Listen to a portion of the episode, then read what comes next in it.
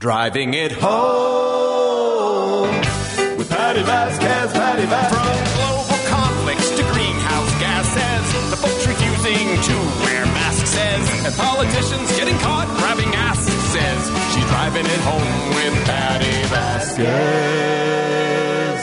Okay, we don't have that much time when it comes when it comes to the general election. And some people have already started voting.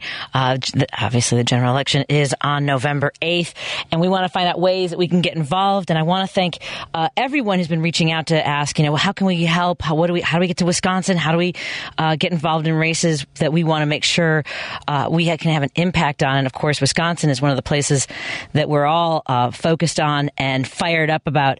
And joining us on the line right now is Kathy Tolan of Indivisible Chicago, uh, and we want to talk about. She's, I I believe you're uh, you're on the board, and you're also the director of.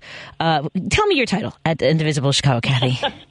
Sure, I'm the chair of the board of Indivisible Chicago. I'm also uh, one of the coordinators of our campaign committee. Yes, and that's so. Folks do really, you know, well, we we get kind of complacent about Illinois being blue. We obviously know we have important races, as Joan was talking about the appellate course, court race and the Supreme Court races.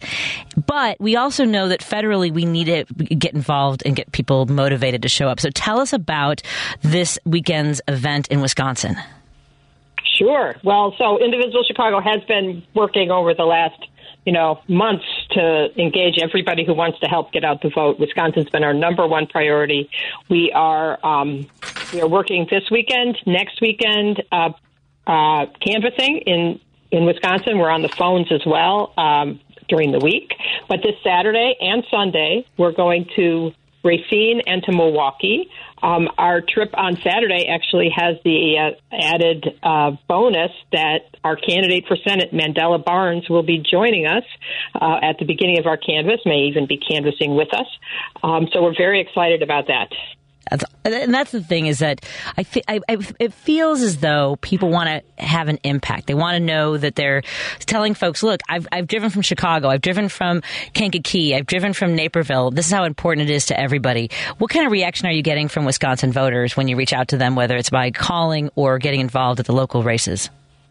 Yeah, well, we definitely get some of that. Oh my gosh, you came all the way here to tell me I should vote. Maybe I really should vote. We had we had a canvasser last weekend who got exactly that response from people. And look, the people we're going to talk to are folks who are uh, will vote for the Democrats, but they don't always vote. And if we get everybody to vote who voted in 2020, we win the election hands down. So um, we get a lot of appreciation from folks, or sometimes we're, you know, making the case that voting this time is really important. But um, the fact that we've come up and knocked on people's doors, they really appreciate it. And how? So you're you're meeting at a couple locations. Are there any folks that are doing a caravan, like meeting somewhere locally and then driving up together?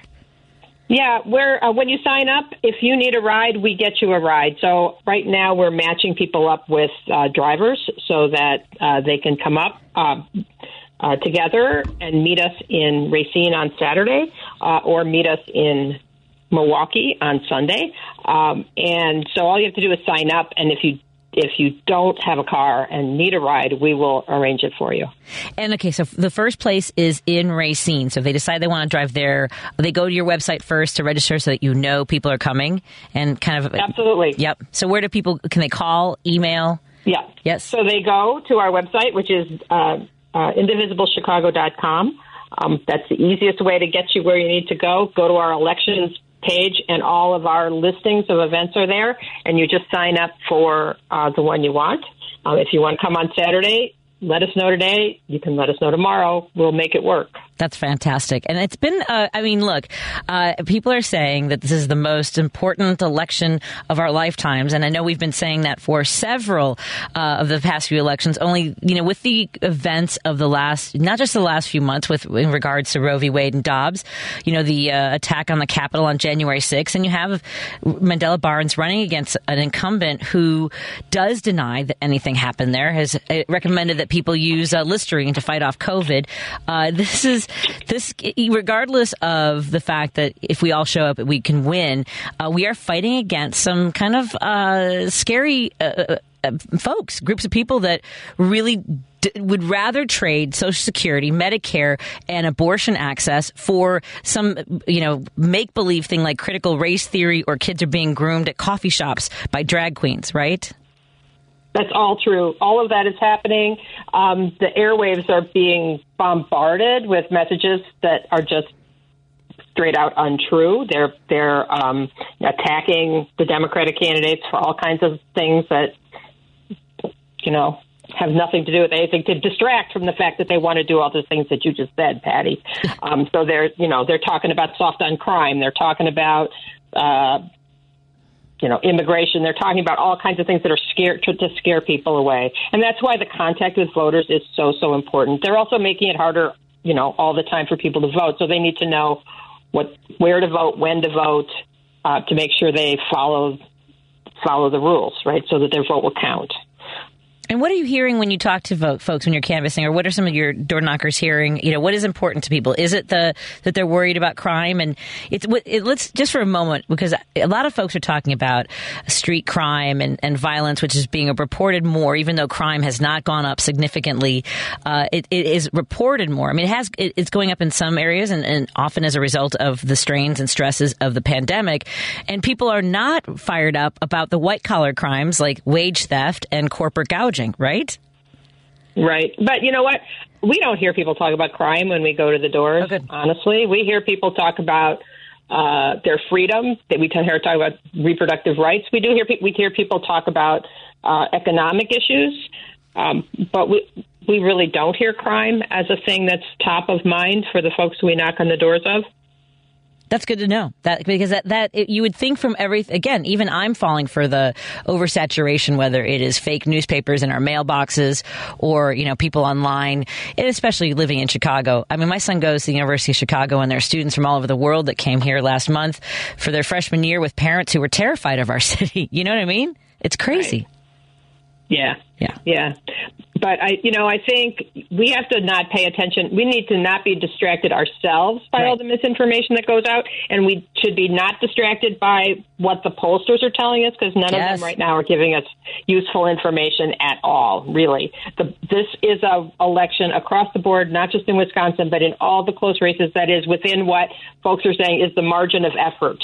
Uh, we put the we put the energy into getting the people to vote, uh, and we'll win.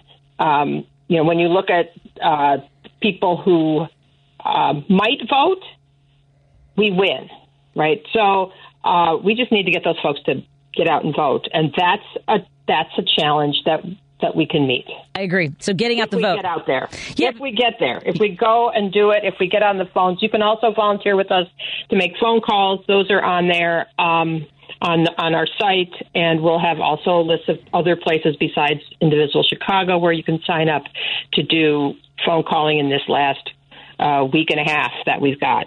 It's it is a crunch time. Okay, we've been talking to Kathy. Th- Tol- is it Tolan or Tholen? Uh, let me know. Tolan. Tolan, Indivisible Board Chair and Co-Chair of Elections Committee, and we are t- encouraging folks to help get that energy up because midterm elections can be a place where we lose ground. Don't you think? Oh yeah, it, it absolutely can be, but doesn't have to be. No, no. Let me just add that it's fun. Our people are having a great time doing this. Yes, and the links to the events are also available on the Patty Vasquez show page. I know. I was. I'm like. I'm thinking. Should I recommend some good restaurants? And I mean, I'm a. I'm a big fan of Mader's. It's a, it's a classic in Milwaukee, and uh, and Racine's got some great places to stop afterwards too. And get. You know, you, you stop at the Brat Stop on the way back. You, you, have a nice. There you go. You have a nice dinner. Get some cheese. Go to the Cheese Castle. Uh, road trip with Indivisible Chicago this weekend, Saturday, October 29th from 9 a.m. to noon. Uh, and also, uh, it's going to be in Milwaukee, 10 a.m. to 4 p.m. with the Wisconsin Dems. Go to Invisible Chicago's uh, websites. Uh, we've also got the links on my Facebook page. Anything else you want to make sure people know about before we go? Nope. We can win if we do the work. So let's go out and do it for the next week and a half. We're within a margin of effort, people. I love that. Fantastic. Thank you so much, Kathy. Have a have a great rest of your day.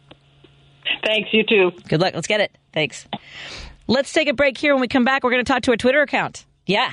I'm doing that today. I've never done this. Remember uh, when Tom and I were in here a couple weeks ago talking about uh, people who are anonymous behind Twitter accounts? Only here's the difference. This is somebody who, one, really celebrates the taverns and pubs of Chicago and wants to talk about uh, the CTA and what we need to know about how their leadership is not just falling down on the job, but letting down people in the city of Chicago who need to get to work, need to get to see people, uh, and get, you may, maybe get to a bar or two. More after this on Driving It Home with Patty Vasquez on WCPT 820 Heartland Signal. Because facts matter. You're listening to WCPT 820. Hi, this is Kirk Bangstad from the Minocqua Brewing Company, and I sell Choice Hard Seltzer, an all natural grapefruit flavored booze that you can enjoy for only 100 calories a can. A percentage of the proceeds of every can of Choice Hard Seltzer you buy goes to reproductive rights organizations in the Chicagoland area. Enjoy a light, refreshing hard seltzer this summer and support reproductive freedom at the same time. Now available at Dino's Cardinal Liquors in Gurnee, Illinois, and Sugar Beet Food Co-op in Oak Park, as well as in Chicago at Jarvis Square Tavern, Rogers Park, and Garfield's Beverage Express, Wicker Park. Please drink responsibly. You want to hear some truth? Get your lazy ass down to the voting booth and vote, damn it! Vote, damn it! Want some justice on the Supreme Court? So, some of you know that I'm a bit of a dork for local politics, and uh, invariably I will watch uh, live city council. But uh, fortunately, I uh, I don't always have to because there are other uh, poli- policy wonks out there who uh, enjoy both a beverage as I do and watching what's going on at City Hall. And lately, the CTA has been, I would say, falling down on the job. Chicago Bars, the Twitter account Chicago Bars, joins me. Chicago Bars is, you know, here's the thing. A lot of folks have tried to guess, but what we know is that Chicago Bars is a Chicago Tavern advocate and concerned CTA writer, as many of us are. So, hello, Chicago Bars. How are you doing today? Great. I appreciate you having me on, and uh, I wish I could be doing it from a tavern downtown, but they were all a little too busy because Thursday's a new Friday uh, for the downtown places. Oh, no doubt. So I, I'm joining you from the merchandise mart instead. I was at uh, Three Counties Pub one day trying to do a, a live stream, and I was like, I, I, I don't. Why do I think I can do this? I, I, it's too loud, which is a good thing. Our pubs are getting busy, so that's a good thing. Uh, what also is getting busy are our trains because uh, ridership uh, during the pandemic obviously dropped significantly as, as people avoided it. But right now, uh, people want to know why trains are late, uh, why the leadership of CTA is not showing up to hearings and being held accountable. So tell us what you know and what's going on in City Hall and with CTA. Well, coming out of the pandemic, doing work for bars and restaurants in the hospitality industry, you spend a lot of time watching City Hall, and it's not my area at all. Other than I hope to ride CTA every day for work and never drive. Uh, but going back to February, the city had made extra money off a real estate transfer tax last year. The CTA was entitled to a cut. And the alderman thought it'd be nice if the CTA sent the president over to answer some questions before they sent him $16 million. Never showed. Then the service issues have gotten worse coming out. They've gotten more, they've got a huge amount of federal tax money, but problems persist. And still, they refuse to show up at City Hall to talk to the alderman which is unconscionable. And it's not just, it, it's state too, because I remember I was in Springfield a few years ago when they were getting, uh, again, when you mentioned the, along the train lines, they decide whether or not they're going to sort of pick up property, let's say, in order to feed the function of CTA. But if they're not going to be held accountable, this, this reminds me a little bit of, of the park districts too. It's like, how are they their own entity and not being held accountable for what they're doing? And CTA is crucial for communities that don't have the access to resources that so many other communities do, right? Yeah, it's absolutely critical. And what if you work in Chicago, it's my area of interest is bartenders, servers, and line cooks. If you don't think it's safe, or more likely, if it doesn't show up at 11, 12 midnight, 1, 2 in the morning, you're going to be out a pretty expensive ride share ride to get home. That's coming right out of your paycheck because we don't have a safe, clean CTA in the city right now. And if we're ever going to get people back downtown in the offices or even the tourist industry, it needs to be safe and clean for them too. They need a lot of tax money. They get a lot of tax money from the city of Chicago. And honestly, if you gave me $120 million every year, I can make the 10 minute trip down to City Hall two, three times a year to answer your questions. And that's what they get yeah. from the city of Chicago every year. And uh, you know, you, you posted about, or somebody had written, yeah, no, you posted how much uh, the president is it a president? The guy from CTA makes is this three hundred seventy seven thousand dollars a year? Yeah, he makes uh, just about exactly as much as Mayor Lightfoot and County Board President Preckwinkle combined. That's insane. Okay, folks. Listen, operational spending is set to rise to 1.8 billion, up to 1.7 percent, mostly driven by salary hikes, right? And th- this is what we talked. I just mentioned this in the last segment. We end up, you know, sort of accusing each other of whether it's you know taking money from the government and welfare and all these things, and we're never looking at the people at the top who are the ones that are benefiting the most from the resources that we need, and, and they don't want to show up. It's yeah, and it's uh, I believe I believe both Senator Durbin and Rep. Garcia wrote them a letter and copied the Amalgamated Transit Workers Union, going, "We need to have a talk about employee safety," and that was one of the strings apparently attached to their federal their federal assistance. So presumably that discussion got set up, but rider safety, rider services, they don't even want to come to City Hall to talk about it, not even to brag if they think they're doing a good job and it just drives the CTA user to distraction that they won't even do that because it's frequently a, not a good experience. You, you, know, a lot of folks also talk about look, the CTA is not only a good resource for folks who need to get to work or just get to where they're going, get to O'Hare, obviously, a lifeline for whether it's tourists or people who work at the airport. Uh, you know, we think about tourism, but we also have a lot of people who work, uh, you know, whether it's security or the airlines who need those lines as well. And then, you know, there should be, it seems as though we all look at the homeless issue. And I know I saw one time when you, when it's always amusing when you like, look, this shouldn't be happening. We shouldn't be walking by piles of crap at the Belmont stop or whatever. You pointed out, and people are like, well, maybe what if you come up with a solution? You're like, okay, we can also say that this is not how we want this to be and say that someone should be able to have dignity. And it seems as though there could be a solution combining city services and CTA, right? They got to look at it. Do a delegate. I mean, they're using CPD for their security. Right. They are using their own budget money. I think it's thirty million dollars to pay CPD officers overtime to work for the CTA directly. There's no reason that we can't look at giving what one, two, three million dollars to Streets and San to help out with those stations. The other part, though, is if anybody from the CTA cared and went to the Belmont station, you'd see that all of the pigeon strips that are supposed to be away are falling off. Right. Like you know, I don't think the senior leadership who are all making over two hundred thousand dollars even use their own service, and that's a problem. Yeah, that's another thing is, uh, you know, uh, for all the faults of Rahm Emanuel, at least we knew he took the train and uh, continues to take it in his job as a diplomat. I also, you know, the fact that there are no public bathrooms, and look, this is something that's in other cities. I was surprised when I was in London that they also did not have access, uh, you know, other places where it just seems common sense to have access to public bathrooms, especially at like some of the bigger stations when you have a place like the Blue Line uh, terminal in Jefferson Park. It just seems common sense. And if these guys are all making over a quarter million dollars a year, uh, it's not sustainable that way. What I've been told by some city council members I trust is the CTA says they can't do bathrooms because it'll be a security issue and they're worried about drug use or people setting up in them. I'm uh, right. Why not set it up at two stations and right. do a pilot?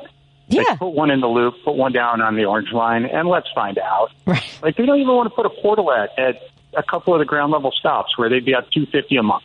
Right. That's basic human decency. Right. They, that was like the uh, uh, when they did the curfew. They didn't have any studies to support the decision, but they were going to do it anyway. It was like what? What? so this one is we think something bad would happen, so let's not do it. That seems to be the logic, don't you think? Yes, and something very, very, very inexpensive to do is anybody who's ever thrown a wedding and needed to rent a nice portalet can tell you. Like, and they're spending thirty million dollars on unarmed security guards. They like spend three hundred thousand on a pilot of a couple porta potties.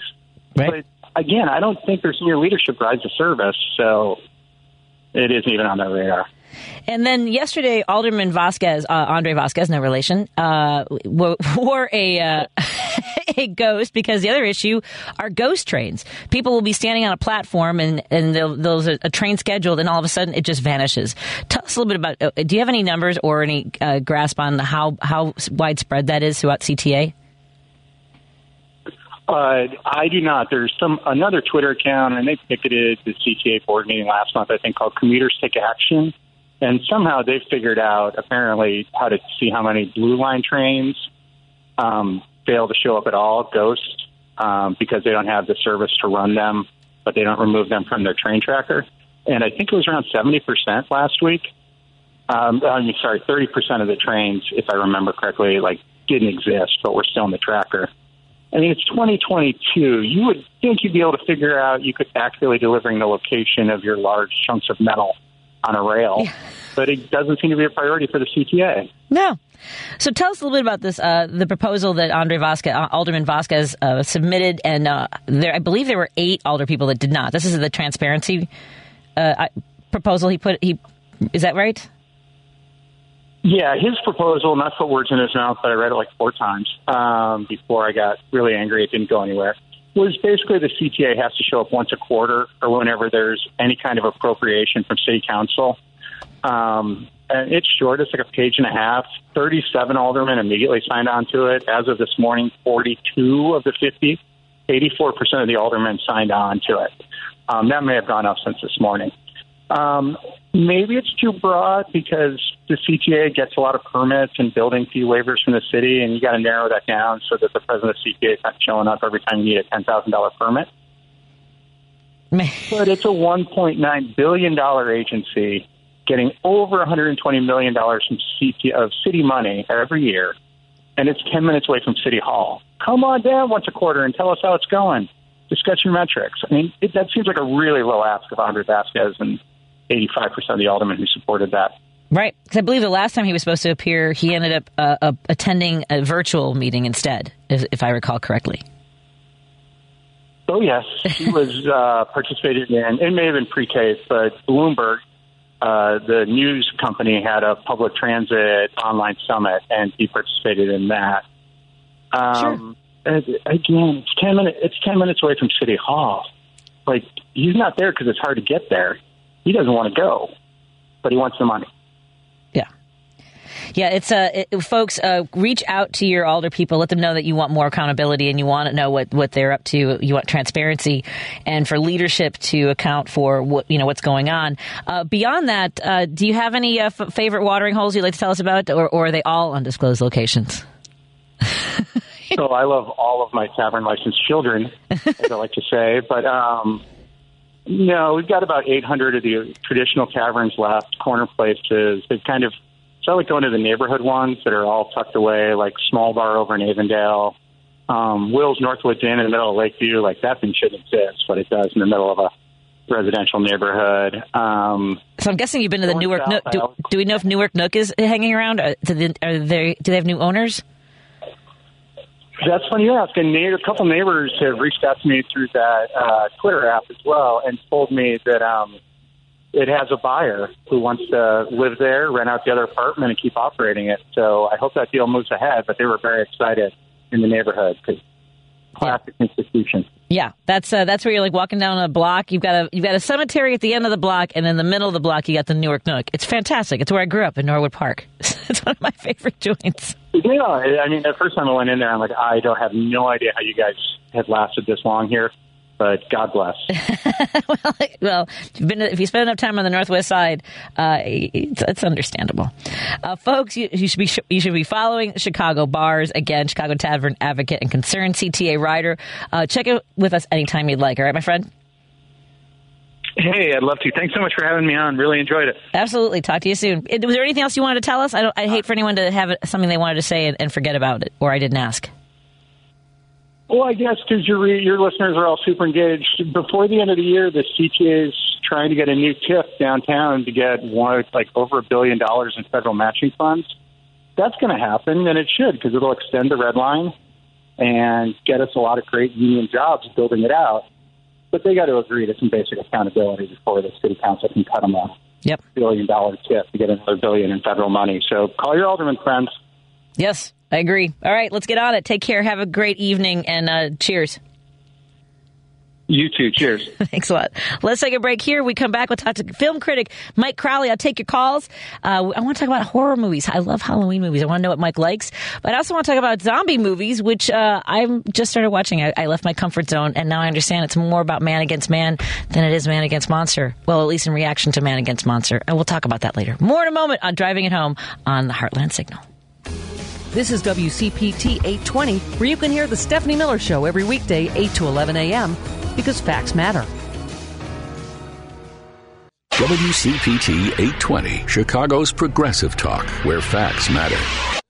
Hi, this is Kirk Bangstad from the Minocqua Brewing Company, and I sell progressive beer like AOC IPA and Bernie Brew, a lovingly irascible democratic socialist lager. A percentage of the proceeds of every beer I sell goes to helping keep Wisconsin blue and driving the Trump cult out of our state. Enjoy a great craft beer and help your dysfunctional neighbor to the north get its democracy back. Now available at Arminetti Wine and Spirits in Woodstock, Illinois, and Famous Liquors in Lombard, as well as in Chicago at ANS Wine and Spirits, Back of the Yards, and Grand and Western Liquors, Ukrainian Village. Please drink responsibly.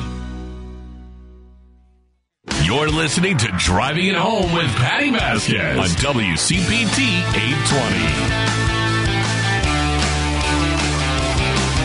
820. In just a few moments, we'll check in with our film critic, Mike Crowley, from You'll Probably Agree. And first, I want to take your phone calls because I know you've been on hold for a little bit. Let's get to Jim first. Hey, Jim, what's on your mind, my friend?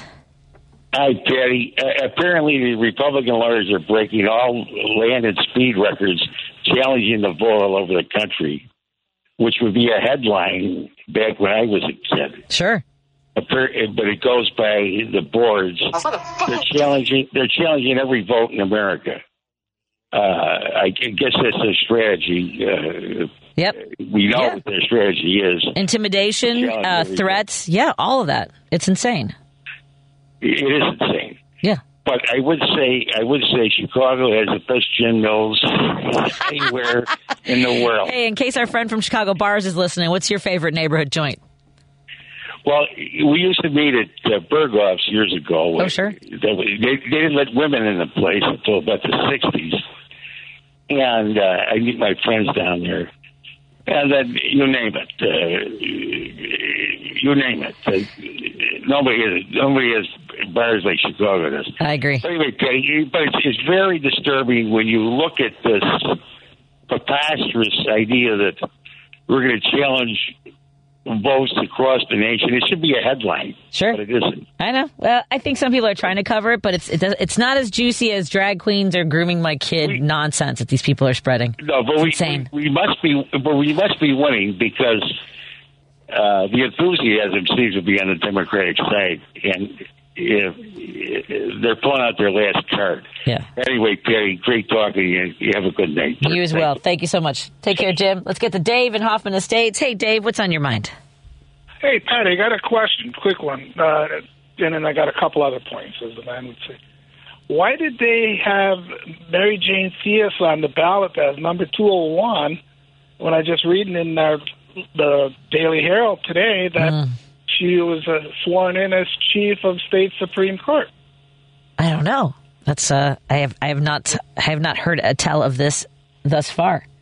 Mary Jane. When we spoke last time, like you were talking about these other two ladies in the other counties, you know, to vote them in for the Supreme Court and stuff. And, and then I told you after I went in Monday and I voted that I had mentioned that there's also in the Democratic uh, uh, on the um, Cook County on number 201, Mm-hmm. Mary Jane Pierce at the very top. And was there was it for was it for retention or was it uh, a, a a contested race? Possibly for retention, but again, maybe it's for retention because I know they did have a bar up there about uh, vote for all, you know, all judges retention. But uh, Hold on. Let's see, let's see. Theis sworn in as Illinois Supreme Court Chief Justice and possible uh, amid possible election shakeup, depending on election results, she could preside over first female majority high court. So yes, you you you voted correctly. I mean that that's appropriate. I think that was the way. I believe she was um, sworn in. Perhaps something uh, came up, and uh, but she's she was replacing. Uh, she'll be she'll serve a three year term replacing Justice Ann Burke, whose term as Chief Justice concluded Tuesday ahead of her planned retirement, effective November 30th. So she, they swore her in ahead of her retirement, but uh, the rest of the the the. Um, the process is to remain on the ballot, and I, I'm guessing you voted for her to hold that position. Okay, yeah, it just was confusing because uh, you know we're talking about the Supreme Court to keep um, you know the Democratic swing, and then I see that she's sworn in, and it's like, oh, okay. So, uh, hey, and um, I seen today too with this uh, Kash Patel was trying to say that Trump had said he had declassified all of these documents that were seized. Well, I thought they had been planted by the FBI. So Yeah. could he have? Uh, uh, Yeah. Now, the, the twisted logic of these trolls is unending. you know, I mean, which story you want to go with this week? And Yeah. lastly, so you got the. Um, to me, this is an obscenity of obscenities. We maybe had to loggerheads again, but on the news break this morning, I was listening, and they heard them talk about this restaurant in San Francisco, a canine cafe called Dogu or whatever. Mm-hmm. It has a seventy-five dollar tasting menu, five dollar Dogus chinos, and fifteen dollar savory pasties, such as tripe and antelope heart and Uh-huh. on Yikes. Sundays, the tasting menu features grass-fed tartar Yeah. topped with Okay. quail eggs. Uh-huh. Well, I mean, come on, you got uh, you got people living in the streets over there. It's looking like a junior uh, uh, Hoovervilles over in there. And then, in fact, I think on them Hoovervilles, I believe I read or heard something the other week where in Portland, Oregon, the mayor or something was going to be plowing down those uh, tents. And I don't know if we Oh, no. somewhere else, but Oh, that's the thing. that, uh, People want solutions, but they don't want they they don't they want solutions, but usually it's a you know with a, a, a broad brush of the stroke rather than the you know very fine and, and intensive work that has to be done. I'm gonna mo- I gotta move. o- I got Mike holding yeah, on. got it, got All it. thanks, I just Dave. thought share that. All right, be Take well. care. Yep, thank you so much. Let me uh, get to one more call before I get to Mike, and then Brian. Hold on, I'll, I'll we'll talk about your movie too. Hey, Jim, what's on your mind? Hey, um, there's a town in Nevada that it, they they they're counting everything by hand now. All the votes are by uh, by hand, and there's 713 votes that they counted. It took them seven hours, Oh my God. and now they're talking. They're talking about doing the same thing in Las Vegas, which is 33,000 people. So it would take them, I've calculated it out, if they did it for eight hours a day, it would take them 875 days to count all the votes by hand. Oh my God. They're doing this everywhere. They're doing Yeah. this everywhere. They're, they want it, they're they're so enraged by their own stupidity that they want to count everything by hand now. Yeah. So, so what Jim was saying was, where they're going in and, and they're going to challenge everything, and they're already doing that. I say let them.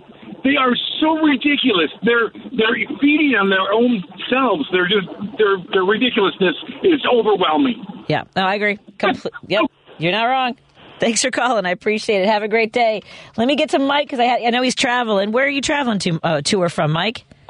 Uh, I am heading actually over to the Laugh Factory to uh, film tonight's show. Oh, because they have shows every night. Yeah, so I'm heading there and then somewhere to pick up my tripods that I left at a comedy club. Which reminds me, I have uh, I have a full boat of uh, comics on Sunday night for the Patty Vasquez and Friends uh, show with uh, Dr. Bill Miller and Tim Walco, Larry Bloom, Kristen Toomey, KB Marion, and uh, Jim McHugh. It's a lot of comics. I think I'm just going to say hi, I am, and this is coming up next. yeah, yeah, no, yeah, that, that's a good lineup. Kristen's hilarious. Absolutely. one of my favorites. And uh, Mike Crowley is uh, one of our favorite movie critics. Uh, you'll probably agree. Uh, I'm, not, I'm not saying I'll probably agree. I mean, that's uh the name of his site. Uh, I wanted to talk to you about Halloween movies. Before we go to a break, we're going to I'm gonna do this, uh, start this off right now. And if folks want to call it their movies, I know Brian's on hold with one. But I have to tell you, I was, uh, it was very strange. A friend of mine passed away, and uh, we had the gathering to celebrate his life on Monday. And I just, I needed to unwind. It was a very uh, traumatic experience for various reasons. And I was walking by the Logan Square Theater, and they had The Shining showing at 11 p.m. And I found myself with a with a margarita and a bag of popcorn and uh, Sno-Caps. And I have never, I, I saw it on the big screen uh, when I was little because my parents took me to inappropriate movies. Hi, mommy, love you. Um, same here, same here. My parents did the same exact thing. It is. Have you seen it on the big screen, or have you mostly seen it on small screens? It was weird. I saw it once on the big screen in the music box, but like the projection was kind of off. Oh. So, like it kind of threw me off when I saw it. Oh. But uh, I mean, that is the movie you have to see on the big screen because anything Stanley Kubrick Yes. filmed had to be seen on the largest canvas. Like a great example is Barry Lyndon, where he filmed that movie in like all natural candlelight, and he used basically like a space telescope for like a lens, so then he could have like Ugh. the f stop or the brightness wide open. And yeah, like I would love to see The Shining like in a real projection. Like, how did it look when you saw it? Did Oh, it was- really good? It was stunning, and and you know, like there's so much more that you see on the big screen. One, a little too much of uh, Jack Nicholson chewing up the scenery, but I mean, re- really, I mean, because there's so many sh- close-ups, and it's you know, and then you know, if you know a little bit about what Shelley Duvall went through, it's it, that that kind you have to separate that a little bit. Um, but I, it's amazing. It was so good. Uh, the storytelling is amazing, and, and cinema, it was just great. I, I really needed that as a palate cleanser. Oddly enough. Have you ever seen the uh, behind the scenes video where he's like basically torturing Shelley Duvall? Right, that's what I'm talking about. Yeah, it's horrible. Yeah, it's yeah. horrible. Yeah. Oh yeah, like she's losing her hair, and he's just like, "Oh yeah, look at that. That's something. Oh wow." Yeah. And you're like, "Really?" Yeah, I'm doing an impression of a man where nobody knows what he sounds like, by the way. But exactly. Well, and also a story like Geena Davis has a story about Jack Nicholson, you know, try like basically saying when is this going to happen? Like the assumption that they were going to sleep together. And she had a great line from Dustin Hoffman. He told her if mm-hmm. anyone ever tried that, he said, you know, oh, I'd really hate to ruin any future on-screen chemistry we might have by doing that. oh yeah, because when I think of taking like uh, safe advice, I think of Dustin Hoffman. Exactly. That's what I was thinking too. But she, like, you know, that's who she credits with it. Uh, you know, there's different people you have in your career. Uh, let me take a break and we'll talk about some, uh, some, all these movies actually. I think I've seen everything that you put on your list. Uh, so let's take a break oh here. yeah, they're, they're like classics. Yeah, These are great, and uh, more in a moment with Mi- Mike Crowley, the uh, the film critic for You'll Probably Agree. YPA uh, is YPA is a website, right? YPA reviews. Uh, it's YPA and then reviews. Excellent. Yeah. Excellent. YPAreviews.com. More in a moment with Mike when we come back on Driving It Home with me, Patty Vasquez, sponsored by Minocqua Brewery. This is WCPT 820, where facts matter. Listening to Driving It Home with Patty Vasquez on WCPT 820. I think we lost uh, Mike. He said he was driving, so he might be uh, uh, in and out of a place where he can connect with us. But we are talking about our favorite Halloween movies, and uh, we've got. Uh, did I, I don't know if I hung up. on I don't think I hung up on him. But there's uh, there's Brian. Hey, Brian, what movie did you want to talk about for Halloween? Well, hi, Patty. First of all, condolences on the loss of your friend. Thank you. Um, wanted to say uh, that uh, last year, uh, before Halloween, you said you like the kind of movies, the Halloween movies that uh, must kind of mess with your mind, like House on Haunted Hill, and you mentioned The Changeling. Yes. I haven't seen The Changeling uh, in decades, but I have uh, really quickly. Uh, Isle of the Dead, 1945, uh, stars Boris Karloff as a uh, general at the end of World War One. Isle of the Dead. Ooh. Uh, Carnival of Souls, Carnival of Souls, 1962. The Haunting, uh, 1963. The Terror. Um, stars Boris Karloff as a baron and Jack Nicholson's first full-length film, 1963, The Terror, and uh, one more, uh, The Last Man on Earth, 1964, Vincent Price. Wow. Have you seen uh, Night of the Living Dead? Oh, of course.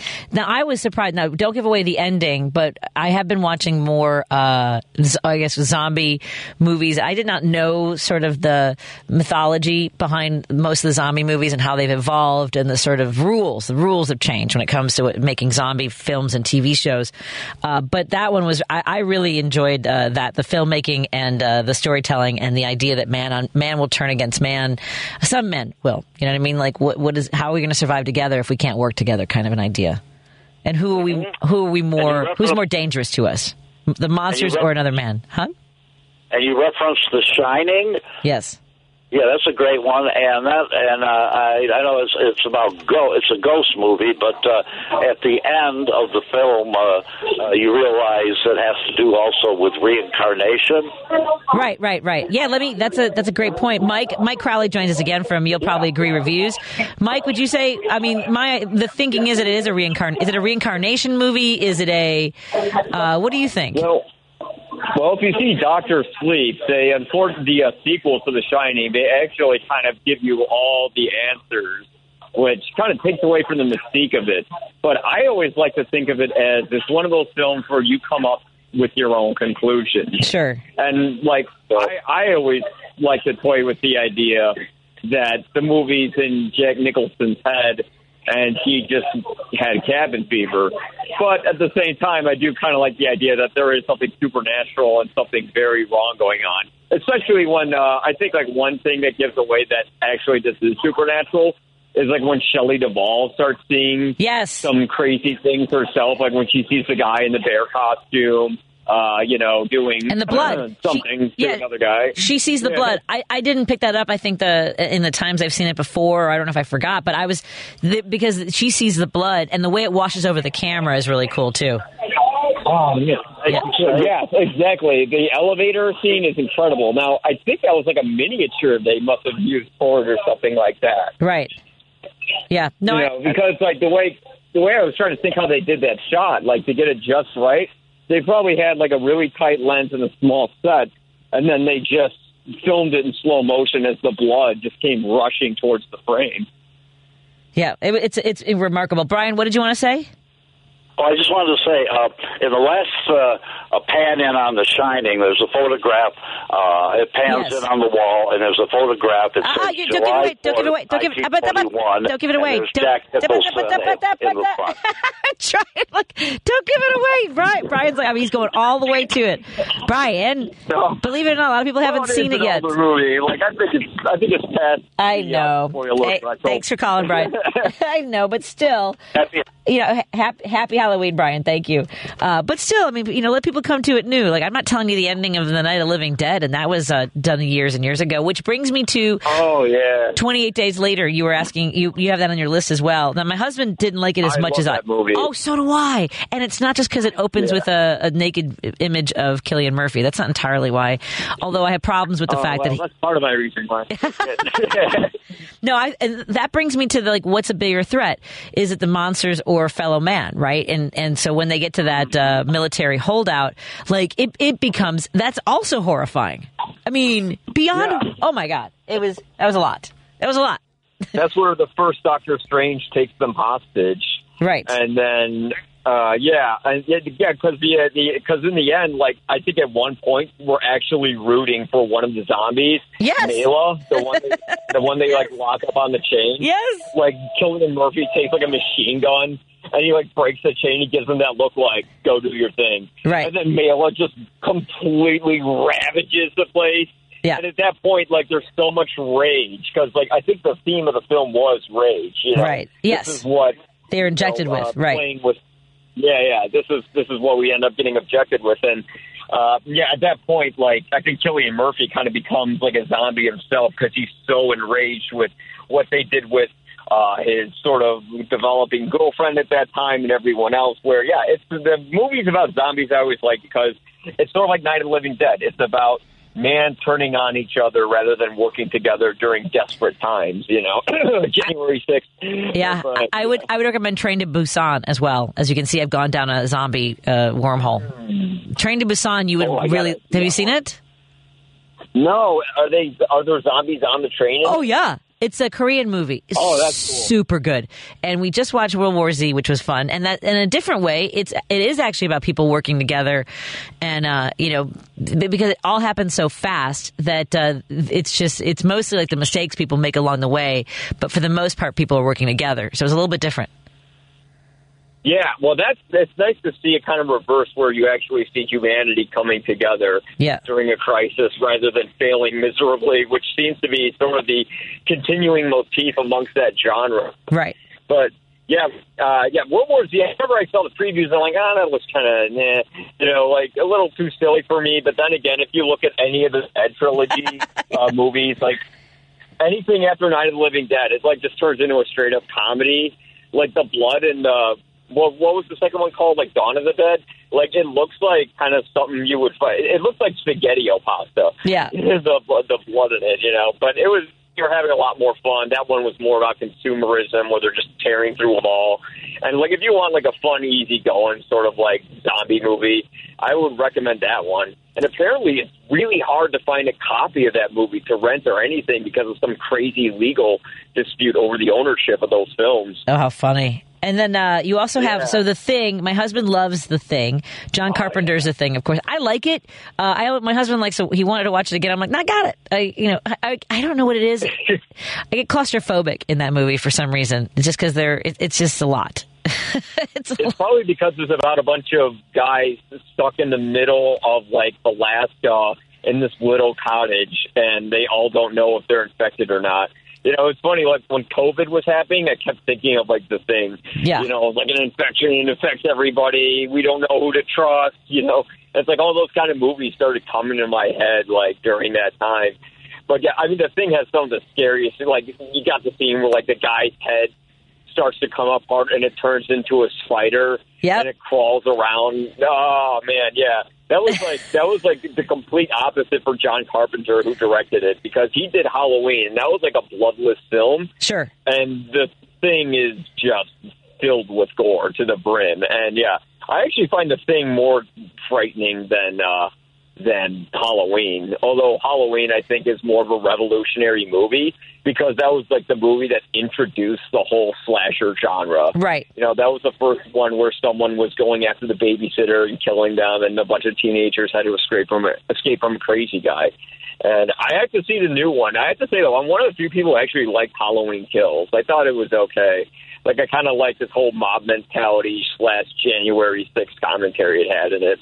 Right, right. Now it's uh, I also uh, know that you are. uh, A lot of folks are disappointed by the new one. Some people like the new Halloween ends, all that stuff. But uh, before we go, uh, you also mentioned that you're starting to read in our text with each other that you're reading uh, Dracula.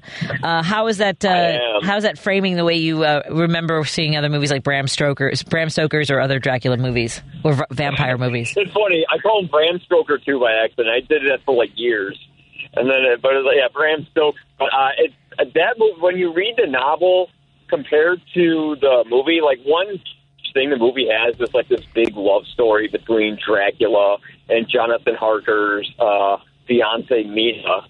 And there was no romance between the two in the movie. You know, like all the romantic Dracula stuff is stuff like Hollywood made. Like Dracula is like this guy in the book who is this decrepit old man. He kind of he kind of looks like a homeless guy you'd see like in the middle of like Logan Square or something. Right. Like he just has like long white hair and like this long mustache and pale skin.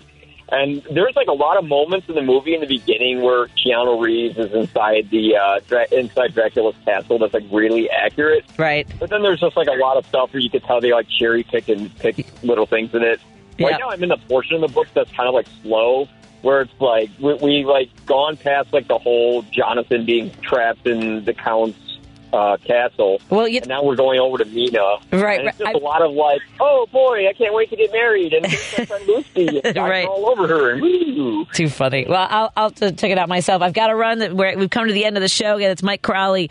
You'll probably agree. Reviews, ypareviews.com. Mike, have, I'll see you maybe on Sunday at the Laugh Factory. Yeah, mate. Uh, you might, or it might be, uh, or it might be with, uh, might be seeing a movie actually. Oh, there you go. A we'll we'll want to hear about it. screening. Have a special screening. Awesome. yeah. All right. Have a great night. I'll talk to you soon. Thank you, everybody. Thank Thanks. Have a great night, everybody. Uh, I'm going to be at the Arcata Speakeasy tonight. The show is at 8 o'clock. Tomorrow at 9.30 at the Displays Bourbon and Brass. Saturday at 9.30 at the Arcata. Again, Laugh Factory on Sunday at 7. I know it's a lot. I'll get back. Oh, I'll, I'll figure it out. I hope you'll be, you'll be there. More, uh, more radio coming up next. We got Mike Krutz, Devil's Advocates. Th- Thank you, Lady B. Bye.